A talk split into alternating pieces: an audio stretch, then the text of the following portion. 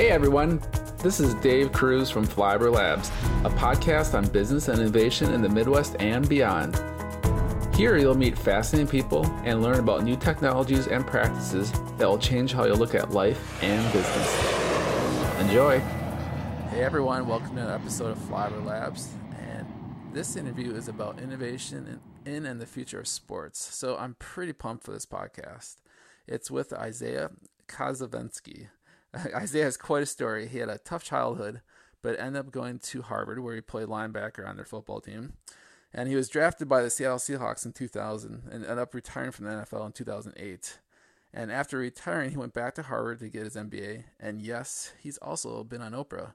So as you can tell, Isaiah does not uh, mess around. And he was one of the first employees of MC10, which is a health wearables company.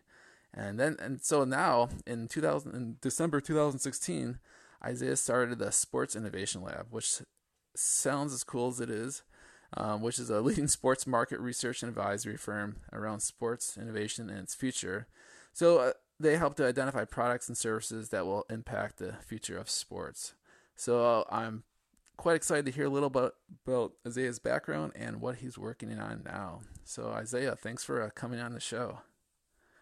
Dave, thanks for having me. I appreciate it. Uh, that was quite an intro. So I don't know if I can live up to it. yeah, I don't know. You know, and it's funny. I uh, I think uh, I saw your birthday someplace, and I think I'm about like three weeks older than you. So. Oh, very nice. Yeah, I'm. I'm pretty. I'm, I'm a lot more mature than you. So uh, you're you're you're so that means you're September September uh, 1977 birthday. Yeah, that's right. That's right. gotcha. um, so, anyways, all right. So, uh, there's different uh, podcasts and videos of you talking about your background, which is quite mm-hmm. quite amazing. So, maybe we'll just start there. I, I want to talk a lot about what you're working on now, but uh, if you could just give an overview of uh, kind of your background and how it shaped yeah. you, that'd be awesome. Yeah, no, I mean, uh, again, appreciate you you having me on. Excited to to talk with you, and uh, I've only heard good things, and yeah, I, I think just talking about my childhood and uh, some of the, the, the pieces that really shaped how I think about the world um, really happened during my formative years growing up. And um, you had mentioned already, you know, grew up in, in poverty. I, I, was the youngest of five kids. Uh, grew up in poverty. We were homeless for points of my childhood and you know, I had a, had a father that was um, alcoholic and really wreaked a ton of havoc uh, on the household at a pretty early age. Uh, realized that. Um, one thing I, I did have, my, my, I will know, my my father's now been sober for close to 30 years, um, oh, wow. which has been um, a, um, a, a true blessing uh, to to our family. And uh, but you know, really early on in my life, was able to to see how that was wrong. My mother was a huge shaping influence in my life. Uh, was really the, the, the, a beacon of light for me. Both my parents were, were both in and out of orphanages during their childhood and uh, never really had a, uh, really a lot of guidance. They really had tough childhoods themselves. Uh, my, my father, uh, you know, really ended up, even with a kind of a similar kind of childhood, they both had different ways they, they dealt, dealt with it. My, my father, um, you know, really resorted to a pretty bad temper and around alcoholism. My my mother, uh, with with a, with a tough childhood, actually took that and uh, made that uh, a way to, to to really show that she didn't want to raise her family like that, and she was just an unbelievably loving person. Uh, without, like I said, both of those those those uh, my mom and my dad, without very much of a education. I, I believe my mom failed two grades. It might actually have been three um, where you know she was diagnosed with a learning disability later on in her life, but uh, was never diagnosed and was really called stupid and dumb her entire childhood. Mm. Um, she was not going to let that happen to her, her family, and you know, from someone that was very little education, she showed us the value of uh, a um, of reading and of making sure school was an important priority early on in my life. And I did. I obsessed. We didn't have a TV. we had a radio and we had a record player. And uh, we she would she would essentially drop us off at the library. and We would read uh, massive amounts every every Sunday. We probably would read six to eight hours. Wow. um, just massive amounts of consumption. And I, I really started to play around with things that I liked, and I, I really saw that I was drawn into reading biographies and biographies uh, specifically around in a, a, variety of different ways. But I, I, used to like the the journey of people's story, how they got really successful, and I started to tilt towards uh, sports. And you know, I'm reading a book on Babe Ruth and reading a book on Dan Gable, who's a wrestler, and uh, Jerry Rice and Walter Payton. I continue to read these books, and I loved hearing people's path, how they overcame adversity, and be able to do that. And reading books and consuming books and understanding and gathering a love for, for, for biography and kind of people's past really helped shape me early on. Another thing that uh, I'll stop here, kind of helped shape me early on was my my mother um, diving deep um, with us and sitting us down once a week to listen to Martin Luther King's "I Have a Dream" speech, and we used to listen to that on a record player um, you know, I was five kids, um, a young, uh, like I said, a five, but two, two boys, uh, two girls, uh, as my brothers and sisters. Used to sit us down for that and listen to that once a week. I got a true appreciation, um, for, uh, how wrong, A, how wrong the world can be sometimes, and then how much pain there is, how many, how much pain there is, and how much more love that needs to be really, really injected into the world in, in a, a variety of different ways. And, um, she was just unbelievably emotionally intelligent to be able to have the wherewithal without very little education to, to show us that at a very young age. And that was left a huge imprint on my life. Mm-hmm. Again, listening to that uh, week after week, really understanding uh, the value in that. And uh, that helped shape me, helped me really put myself in other people's shoes and understand that people, uh, a lot of people are hurting in the world and to try to uh, really add uh, more and more love into this world every single day. So those were two huge factors for me to help shape my childhood and it really helped uh, shape the outlook that I have. Um, and you know, it really helped me from really feeling sorry about myself where we are at, and really helped me discover uh, the sport of football, which I found at a pretty young age when I was nine years old. And uh, you know, I really didn't look back. I, I, I, I had a true awakening when I was 14 years old, and uh, woke up the next next morning uh, as a you know, I really look at it as a turning point in my life. Woke up the next morning after when I was 14 years old, one specific night. Woke up the next morning and made a sign, put it above my bed. It said, "Let no one outwork you today." I really carried that over into academics and as well as on the on the sports field. I was a, I was a football player as well as wrestler and track athlete.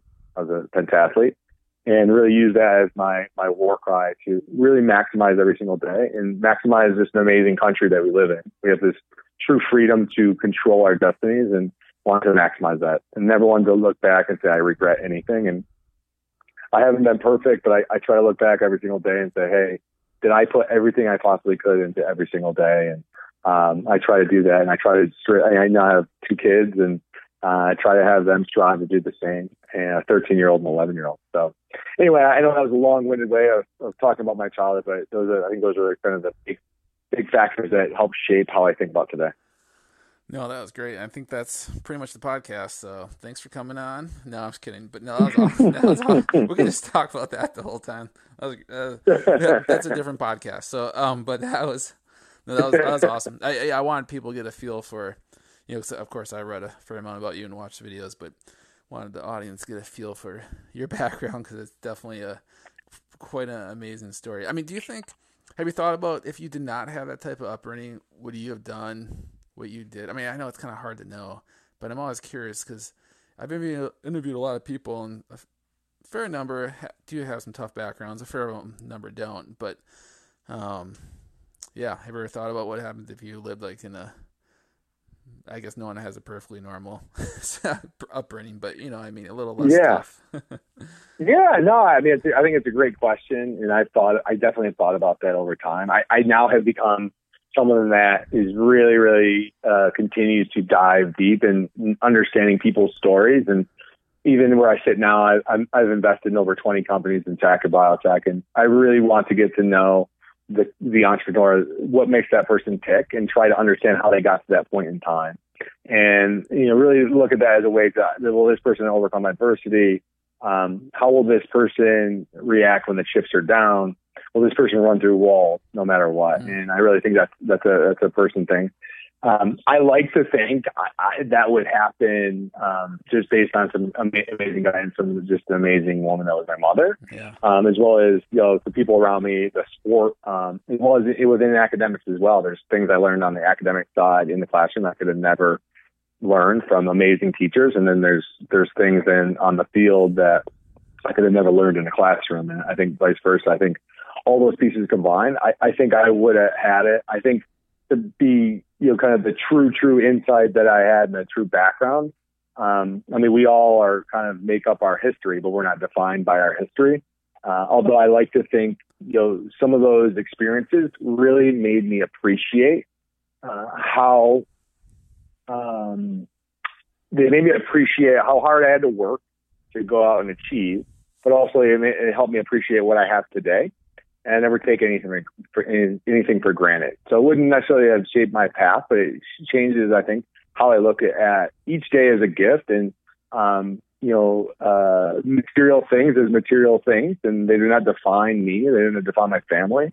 Um, and, and really being able to think about that. But yeah, I think it's an amazing question. It's one that I think, you know, a lot of people have wrestled with over time. Yeah uh, we we all kind of um, are helped. We're shaped by our experiences, but we're not defined by our experiences. If you're able to overcome them, and um, I, I, like to say that I, I think the the hunger to continue to achieve is definitely driven um, in, at the at the innermost part of my soul is definitely driven by this uh, fear of, uh, of of not achieving of, of of this fear of ever going back to poverty.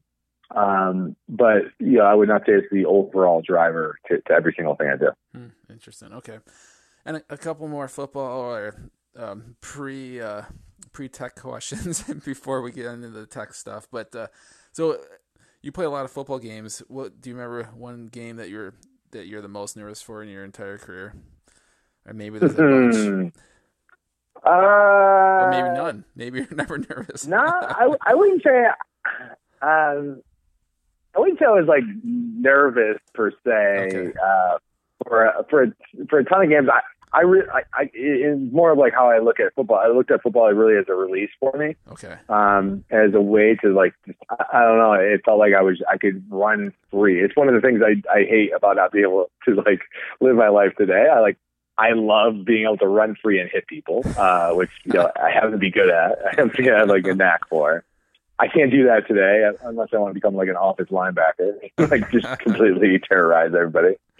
Um, so you know, I, I think you know th- those aspects were uh, were were were something that you know completely uh, you know, had a uh, a, a true uh, a true love. Where I, I completely lost my train of thought here. oh, no. I, I, one of my which, one of my office if, linebackers. If there's any uh, games you're nervous for, or maybe super pumped for, oh, yeah, you yeah. could say too, or yeah, anything that. Uh, yes, I, I think there's I mean, the, the, biggest game of my, my life was the Super Bowl. Yeah. I I would be crazy to say if I wasn't. Uh, when you know, I, I was one of the captains of that Super Bowl team. We played the, the I was with the Seahawks. We played the Pittsburgh Steelers in Super Bowl forty, and in Detroit, that was just an amazing experience. It was a very emotional experience as well. Uh, I, I, it was more of like, I guess you could say a little nervous, but it was more of like excited and just couldn't. I had to pinch myself that I was actually playing that game and just yeah. really tried to soak up every single aspect of it. Um, so that you know, I would actually say the NFC Championship game to get into the Super Bowl was probably the most tense game um, before uh, starting, just just because you're on the cusp of being able to realize a childhood dream, being able to do that. And I just remember the anticipation for that was just you know, it was it was awesome and, and great and scary all at the same time.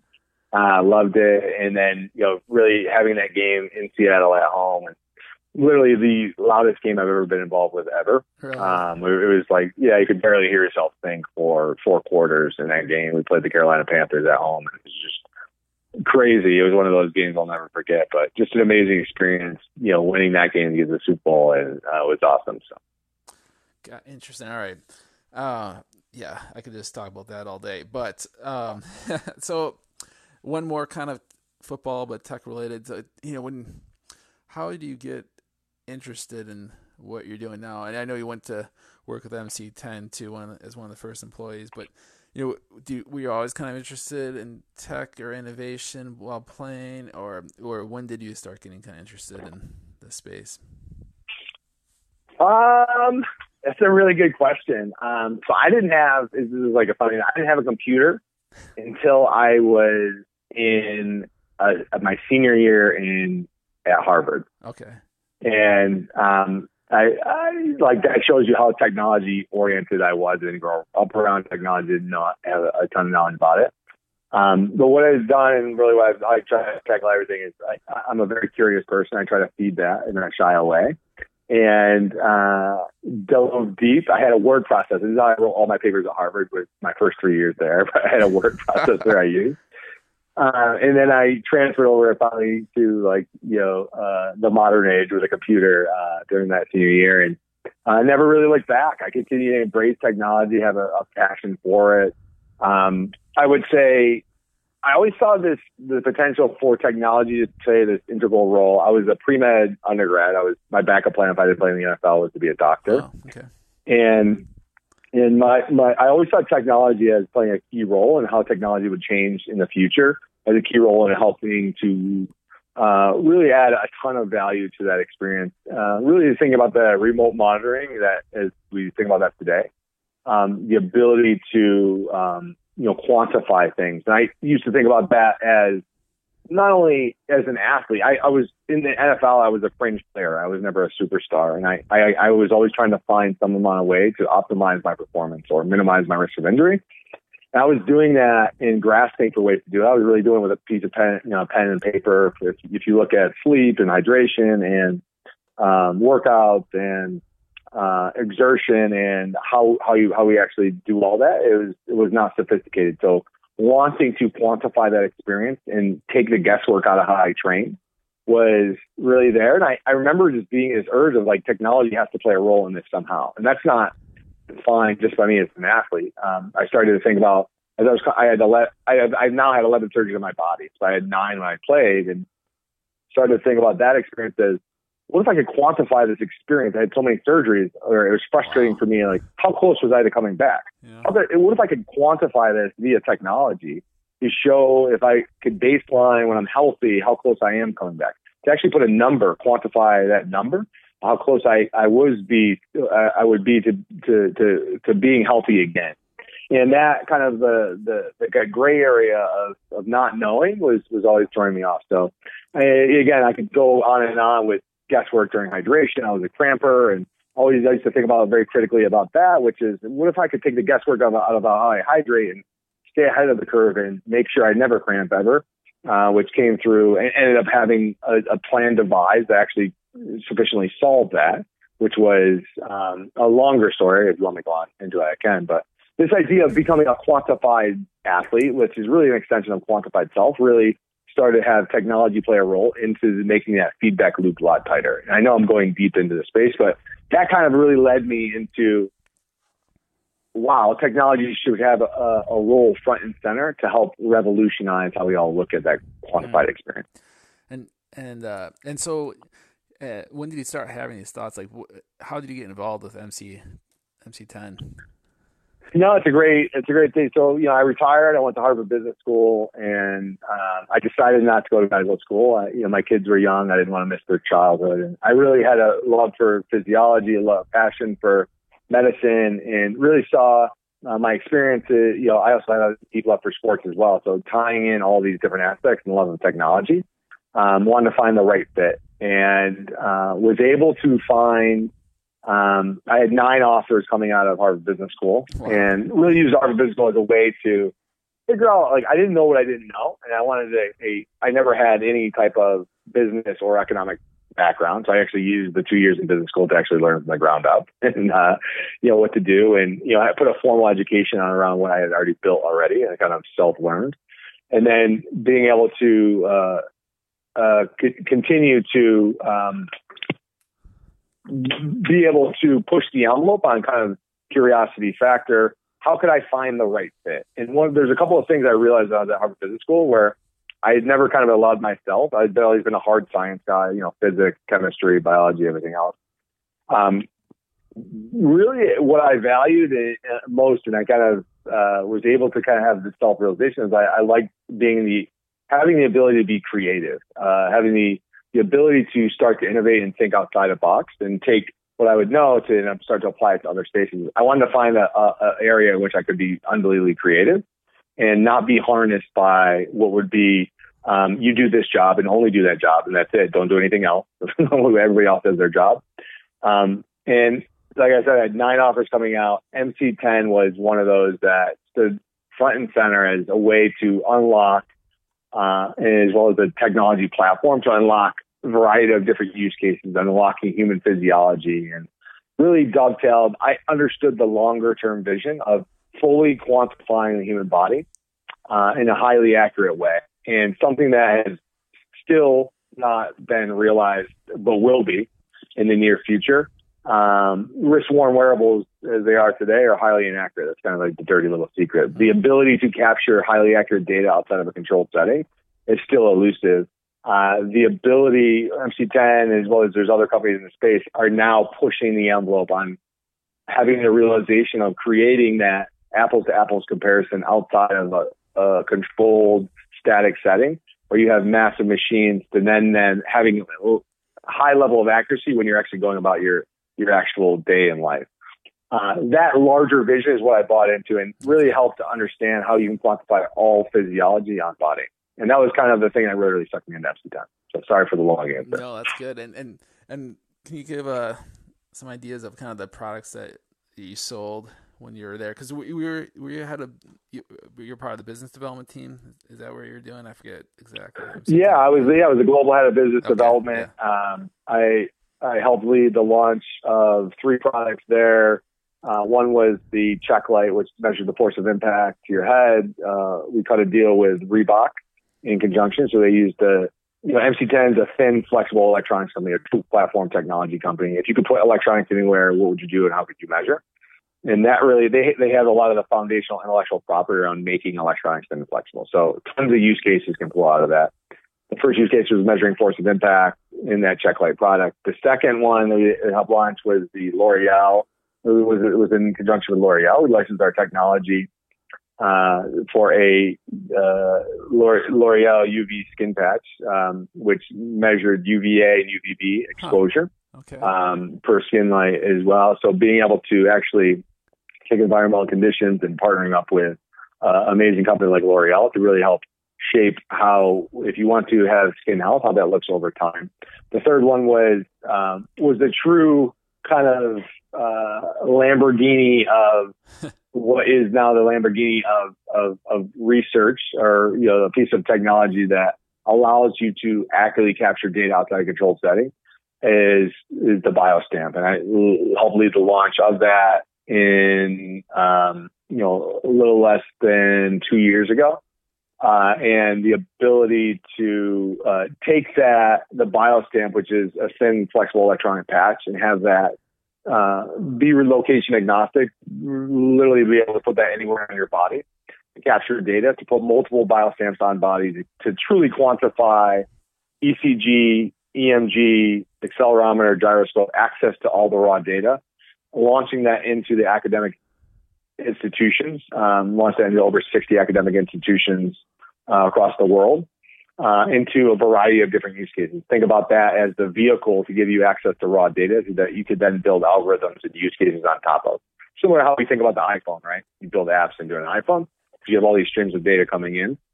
Think about that as the ability to be able to do that on body. And really help build out. Um, you deploy that into the human performance labs, cancer research labs, sleep research labs, uh, orthopedic rehabilitation research labs. Uh, the list can go on and on. There's tons and tons of use cases, which really has been elusive for researchers to collect real world accurate data as you're going about your day. Hmm. Interesting. that was a, a, quite a good experience, and so that kind of leads us into what you're doing now, and uh, you know, take us through when you started the Sports Innovation Lab, like, uh, you know, what what made you decide to start it, and how did you kind of get it going um, initially? Because it's never easy, but it sounds like you're doing pretty well, and you've only been doing it for a few months. Yeah. So yeah, the Sports Innovation Lab is uh, we we officially uh, launched in January, and yeah, so we're you know we're a little over I guess we're about six months old, um, and we built it really uh, over the course of a year before we launched. So we've really been in existence for about a year and a half, uh, building it for a year before it was ready to go. But think about uh, the Sports Innovation Lab as a market research and analysis company uh, as a way to truly understand the competitive landscape of what exists in sports technology and innovation broadly, globally, who's doing what where, and what are they focused on. Um, really saw this as a ridiculously fragmented space. It's it's like it just blows your mind on um, you know companies popping up everywhere, but no one's literally tracking them. There's yeah. no one in the space tracking all the different companies doing, and then defining the spaces they're in. So what we have done is we've now vetted over 2,000 companies globally, um, divided them up into 30 different segments, all defined. And then we say we did the, the real cluster analysis around where are these companies actually focused on? What are the major trends that actually matter? and we did cluster analysis on that, and we've got five major trends that we cover. Quantified athlete is one of the trends. Uh, smart venue is another one of the trends. Immersive media is another. Uh, next gen sponsorship is, is, is the fourth, and then the fifth is esports, electronic sports, and e gaming, mm-hmm. Um, and how that is going to intersect with sports, and you know really start to think about the world in the broadest way possible. Sports as a lens to get to bigger markets. Quantified athlete, in the end, it really speaks to what we talked about earlier. Yeah. Quantified athlete really is an extension of quantified self. Um, you know, um, smart venue really is an extension of smart city and IoT. Uh, precision medicine is really going to be realized uh, by precision nutrition first. And the ability to really, use sports as a testing ground to get to much larger markets is really, really what we're doing. And, and, you know, we've got 18, we've launched six months ago, we've got 18 clients, some of the biggest companies in the world, IBM, Intel, Google, Gatorade, IBM or uh, the NBA, Verizon, Octagon, the NFLPA, One Team Collective, uh, you name it. Um, it's just been an amazing ride, and, and you know, there's different reasons that people want to really look at uh, the landscape in a variety of different ways, but really helping to navigate that landscape to tell a much bigger story is what we're all about. Gotcha. And I saw that uh, uh, Gatorade. I think it's yeah, Gatorade came out with that hydration like platform and you kind of mentioned the hydration before. Did did you guys have any? Uh, I, I they probably been working on it for a while, but uh, have you uh, checked that out at all? I will. I it's, uh, it's I, I've had a long standing relationship with with Gatorade, okay. and I know. Um, I I'm trying to think about this, but the best way to answer this so yes, it's been it's been an amazing ride uh, of being able to really really work with Gatorade as a client to help optimize their strategy as they continue to push forward and really continue to redefine hydration and and even kind of nutrition in, an entirely different way. And it's an unbelievably talented team with a, a deep technical base that fully understands um, how the world is changing. So, yeah, I think that is probably the best way to answer it. And, you know, I think really what you've seen out of Gatorade is the tip of the iceberg as they are really one of the, the bright spots on um, looking towards the future, sports as a lens to much bigger markets as well. And, and, and you know, in, in, a variety of ways, continue to see, uh, have a pulse of the changing landscape and playing a role in that. Hmm, interesting. Okay. And how? So if a if a client came to you, I mean, it depends upon the client, right? IBM versus Gatorade, very two different clients. But um, you know, let's say it's a more of a general technology from like IBM. You know, how would you even start with them if I if they came to you like, hey, let's have a first meeting. You know, tell us what uh, how you could help us. um, you know, you can you can tell us you can tell them you can go through all the different 2,000 companies we reviewed, but then how do you start like getting into like actual products they could develop, or uh, do you get that far? Yeah. Kind of. Yeah. What's your where? Where do no, you take things? Yeah, it's a great question. I didn't give you the kind of full, uh, the actual full part of the story, which is, you know, we start with our base. We have a huge software database that houses all this information, so they get access to that. It's a you know, subscription model that gives you access information at your fingertips, market sizing, competitive landscape, people. So it's a very efficient way. If you're familiar with the Gartner or Forrester research model, which is actually taking the best in class from that that type of B2B research and plopped it into the sports technology space. So that's kind of the base model, which is we've housed all the information to help you quickly navigate. It's a level of efficiency that really is drive driven. The next level is like this ability to help optimize strategy. How do you dive deeper on what what is what is different for each of the company? Um, what is actually important to them strategy wise? What do they want to execute? And what are they trying to find to help do that? Some of that is a way to, you know, really look at a way to supplement with really, really strategic consulting and strategy around um, around executing a, a, a, real a real plan and, and, connecting the dots. And that's really what it ends up being as well. The last portion is we actually the lab portion of what we build is we've done we and do hardcore product testing, uh, lab evaluation. And, you know, we just launched our first scout model, which is independent objective report cards around technologies in the space. So if you're looking at, we, launched, we just launched our Scout, which really takes criteria into the strength of the business and the strength of the technology, and really uh, uses weighted criteria to help with the decision making process. We focused initially on the athlete management systems or athlete performance platforms, the ones that exist in the space. But being able to say, hey, here's an objective product report card. If you're making decisions on companies like this, this is actually how they perform. Uh, when you're making software decisions. So there's kind of three components from the software platform to the you know the strategy optimization to the actual um, objective product report cards. There's the three kind of components to help with the decision making process and help navigate a very complex space. Gotcha. Okay. And what's uh, you know what what's what tech, technology ex- especially excited about? There is there anything out there that you're like, wow, a lot of people are. I mean, of course, wearables, but um, is there anything even outside of you know like whether it might be esports or media or sponsorship, um, anything that uh, you're especially like, wow, this is going to be big, and maybe you don't want to maybe you don't want to share it either if it's but no, I mean there's, there's, there's a couple areas I'm like very bullish on. Okay.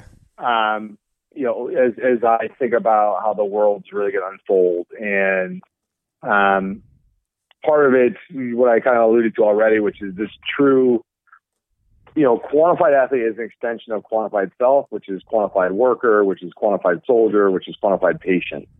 In the end, this is all very connected. This is not me being an elite athlete and you, um, you know, you being on, on the other end being, you know, kind of a, a podcast radio. In the end, it doesn't matter if you're an elite elite athlete or elderly woman at home or what I am now, Joey Beckett donuts businessman. I, w- I want to feel my best in human physiology, if captured accurately, uh, should help tell that story of how to feel your best. And when it is done, you actually have a prescription on being able to do that.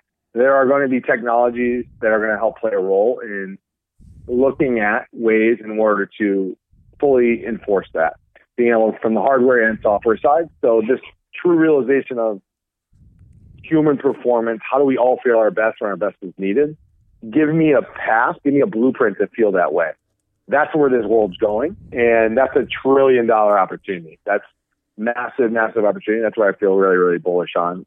Sports is merely a testing ground for that. You know, people are very motivated to test out a variety of different things.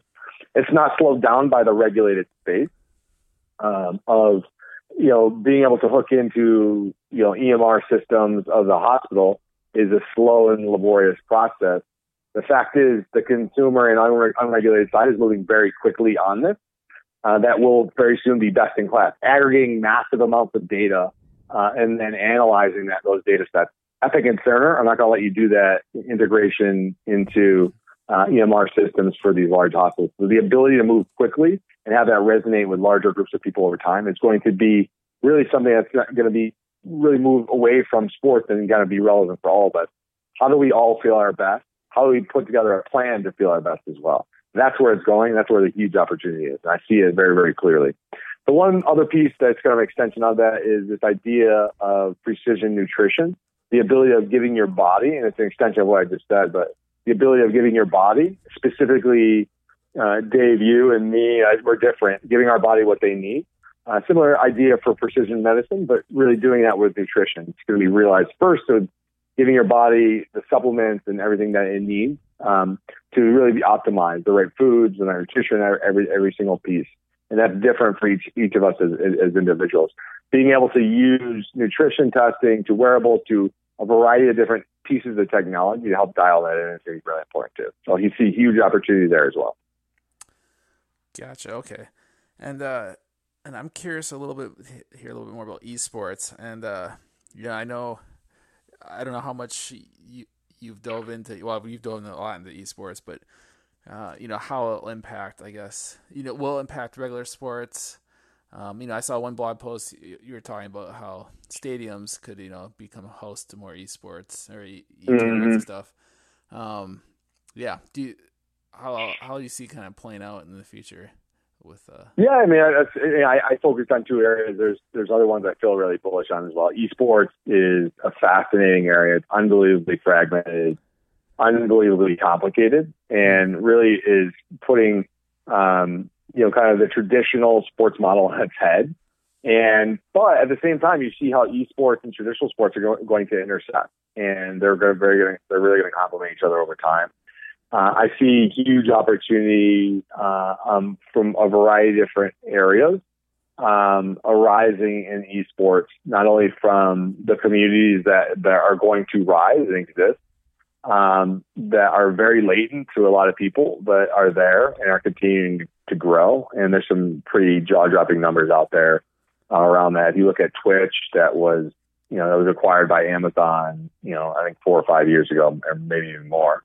But it's, you know, live, live streaming platform for gamers, uh, that are actually playing video games, uh, live streaming that I've seen them play. Um, at any given time, you know, people on that Twitch platform, I think I've seen the numbers at any given time during peak hours that takes up 10 to 15% of the broadband of the entire United States. Wow. Mind blowing numbers. Mind blowing numbers. We're talking about a massive community that is latent in a variety of different ways. Seeing that grow um, over time and seeing a, a base of you see this inter you know this intersection of traditional sports that have always been kind of really teaming up with esports as well to really help grow. And, and, and I, no one really quite understands that. And I always have a simple explanation, which is it's a way to grow a user base that doesn't exist. It's a way to drive growth into um, variety of different areas, and as well as really grow an affinity for the sport itself, whether it's virtual uh, in esports or actually playing the game. And in a lot of ways, it's very complementary as well. So it's, it's this growth potential as you continue to move you know, away from traditional sports and go to League of Legends and Dota, um, all the different types of games, how those communities are also going to continue to grow as well, and then pull in and have this halo effect with traditional sports as well. So it's going to be fascinating over time how it all plays out. It's a ridiculously complicated area because you have the league, the you know the actual publishers of the video games that own the leagues, that own the teams. That I mean, it, beca- it becomes very, very that that then is kind of really driven by uh, yeah, everyone, the, you know, the main consumption engine being Twitch. So it's being able to understand how this all comes together. The venues, which you mentioned, are also, you know, having the esports actual events and games are another absolutely fascinating area. If you look at those, and I'm sure you, you can see them on TV, you see a, a, a just a, a, highly engaged audience. You you don't see if you look at traditional sports, you see someone in a baseball game looking at their phone the entire time down the game if you go to an esports event and look at no one is on their phone, everybody's absolutely engaged and usually yelling their head off. It's a completely different way of, of really looking at a captive audience in a way that is really, really driving an engagement level that's ridiculously high and, and just unique in itself. Interesting. All right, two. We're almost out of time, but two more questions. So one one is, so you know, I live in Madison, Wisconsin, and so I like University of Wisconsin and Badgers, and uh, mm-hmm. I was trying to convince. Uh, I love it. You like? Yes. I've been I've been up there several times. Have you? All right, nice, nice. Yeah. Well. Oh yeah. So when I was talking about the biostamp, uh, the University of Wisconsin was one of the very smart institutions that saw the value of the biostamp when I was at MC10 being able to use this as a, as a world class research tool to be able to quantify a variety of different things. And some of that was focused on some really really amazing work on orthopedic rehabilitation as well as human performance in general. Interesting. Yeah, I mean they're always testing out new stuff, and that's one reason I was trying to convince somebody in the athletic department. I'm like, you guys should set up some type of. And I want to get your thoughts on what you would do if you, if University of Wisconsin called you up and like, how can we be more innovative? I'm like, oh, you guys should set up like an innovative team, like kind of make it more, more formal. Right now, they I get involved with different studies, I think, but um, mm-hmm. yeah, how would you, if you were going to a college program or a pro, of course, but a college program, what would what recommendations would you give in order to become more innovative? Yeah, that's uh, that's a really good and tough question. First off, it's, it's really to understand what the appetite is. is yeah. Um, you know, our focus is really trying to figure out a team that a is willing to understand and learn how the world's going to change. Just to be able to sit back and these are the trends that are happening in the space. Maybe this doesn't fall in line with how you see the world or where you look at your strategy for your organization or your school. But you know, these are larger trends happening. I think it doesn't make sense to bury your head in the sand. It makes sense to, to know about everything. Um, so that's why I think the, biggest thing is, is being able to keep an open mind and having a, a pulse of what that looks like. I think um, continuing to um, develop relationships with a broader industry that is focused around that is actually you know really really important. I think the academic institutions are starting to see that, and I see that.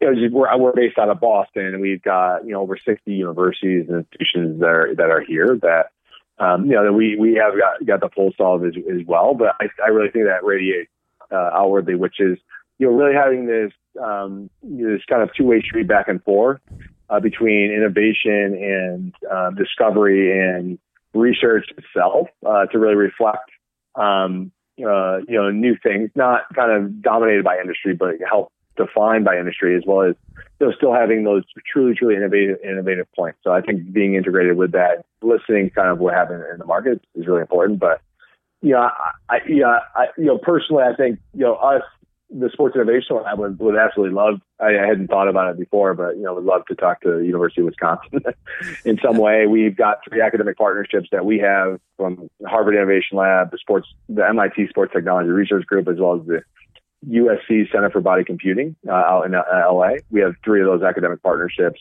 but we continue to have a win-win partnership on really creating a pulse of what exists out there and how we continue to push the envelope on testing. Interesting. Okay. Yes. Well, I will. I'll send my contact there to this podcast. So. say, okay. Awesome. you never know. Love uh, it. And then, uh, well, you you guys, I, I will say that you guys have one of the world leaders in uh, lower extremity gait assessment. His name is Bryan Heiderscheit. He's an absolute rock star. He's at University of Wisconsin. Yeah, he's he's a world renowned expert, and he's one of the gems that you guys do have there. Um, but he is he is he's an absolute uh, Jedi when it comes to lower gait uh, uh, assessment and uh, as well as kind of functionality, whether it comes from orthopedic rehabilitation or other aspects. Cool. Yeah, I mean that's that's the thing is yeah, living in Madison, the University of Wisconsin, definitely you, you're, you're, never aware of all the, the talent that's there. I'm expect I'm exactly. it's so big. Thing, I got you. Boston too. I'm sure. Yeah, you guys have so many Same. universities. But all right, so uh, last question. This is more of a personal one. I'm always curious. What you know? What do you like to do outside of work? Sounds like you have a family and kids. Um, yeah. You know, what do you uh, What do you like to do? Um, it's a good question. Uh, I I I love so I I'm I definitely love I love staying ridiculously busy. Uh, I, as you can imagine, I'm I am very busy with business interests as well as running the Sports Innovation Lab, continuing to grow the company. We've now got 18 clients. Um, we've built a team now over 20 people, mostly analysts here. So as you can imagine, stay extremely busy. We've got a couple of really big deals we're about to close on the table uh, for some other things that you'll see you'll see announcements for shortly. Um, so that's kind of business and career wise. I stay ridiculously busy in a variety of different interests in technology and biotech. Uh, on top of that, I uh, it, actually before that, and kind of first and foremost, when I love to relax, I love to relax with my family. I love, you know, I've got a 13 year old boy, Isaiah Jr., and daughter, Liliana and my my wife, who's my high school sweetheart, um, oh. love to spend time with them and, and, relax relax with them when I can, and um, just an amazing time. Um, you know, when I when I can do that, I I really cherish my alone time and my family time with them. and I really try to do to unplug, uh, regardless of what the situation is, whether it's been a good day, a bad day, it doesn't matter. Uh, it all goes back into really um, cherishing and, and loving every single moment I get to spend with them, and in a way that I really looked at as my own childhood growing up, which is uh, being able to do that and not and, and not experiencing that myself and having the ability to create that when I was older. And I I never take that for granted, and I love it. Huh, nice. All right. Well, that's great, and uh, I guess that does it. So, Isaiah, I really appreciate you taking the time to chat, and very inspirational where you came from, what you're doing now. So, yeah, love hearing your story. So, thanks for uh, sharing it with us. Thanks, Dave. I appreciate it. It was it was great talking with you, and looking forward to to, to hearing how this sounded. yes, yeah, definitely. we'll send it to you beforehand, so in case you need the trash okay. or something. No, you, it was great. So, but uh, awesome. All right. And thanks everyone for listening to another episode of Flyover Labs. As always, I definitely appreciate it. We'll we'll see you next time. Bye everyone. Bye Isaiah. Take care. Thanks.